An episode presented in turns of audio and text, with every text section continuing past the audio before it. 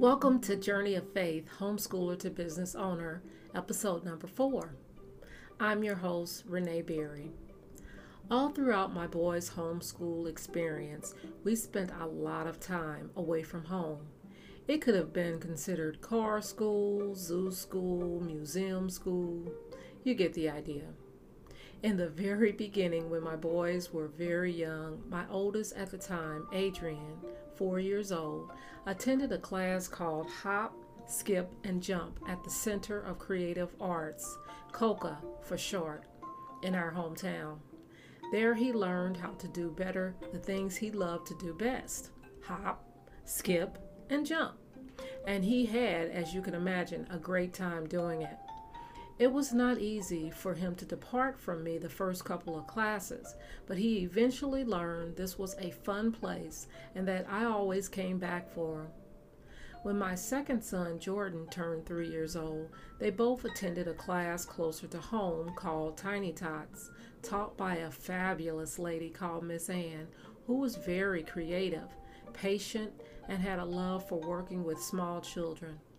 They went every Tuesday and Thursday in the afternoon from 12:15 to 3:15 after I homeschooled them in the morning. This gave them an opportunity to act, interact with other kids doing many activities and field trips. It also gave me a chance to have time for myself as well.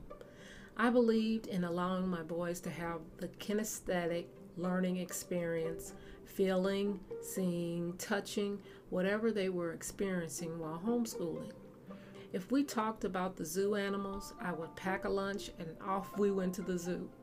If we talked about trains, off we would go to either the Whistle Stop, a small eatery in Ferguson, Missouri, where they would play with the trains they had on display and also watch the real ones that would come right outside the window. Another favorite train spot was the Missouri Museum of Transportation, where they would ride on a train, walk through an old steam train to the back of the caboose, and interact with trains that were set up for play. The zoo was also a great place to hop on the train and get a good look of all the animals. Taking a ride on our local Metrolink to Shiloh Station, the end of the line, or the airport was always a fun excursion.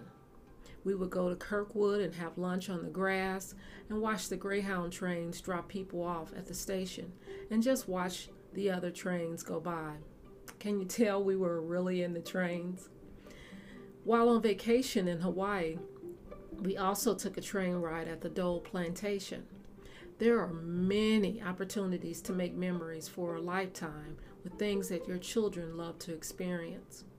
When we got tired of being in the house having school, I would pack a lunch and their school materials, and we would head to my favorite spot, the Missouri Botanical Garden, and have school. We had a special place there we called our own where we would do what we do. Another great place was the Jewel Box in Forest Park. As you know, I'm a gardener, so anytime getting outdoors in a beautiful environment was something I loved to do. So, yes, we spent a lot of time away from our homeschool, but it was always a learning experience. While planning our vacations, we would talk about the places we would visit before we got there. Uh, for instance, Niagara Falls, Mount Everest, the Badlands, Bryce Canyon, Grand Canyon, Hawaii volcanoes, and Yellowstone, to name a few. When the boys had certain interests, for instance, a study on knights and kings, we took a trip to the medieval times dinner and tournament in Orlando, Florida. Wow, was that an experience we shall never forget? School can be so much better and memorable when you can explore it with all of your senses. I would be amiss if I didn't take the time to say that these opportunities were granted my boys and I because of my hard working husband, Brian, who went off to work every day during the week and came home and listened to our adventures. I thank him for this for his hard work and sacrifice he made for our family. I also thank our Lord and Savior for providing the job, providing the resources, and this family unit. With Christ, all things are possible. And boy, am I happy I had these experiences with my family.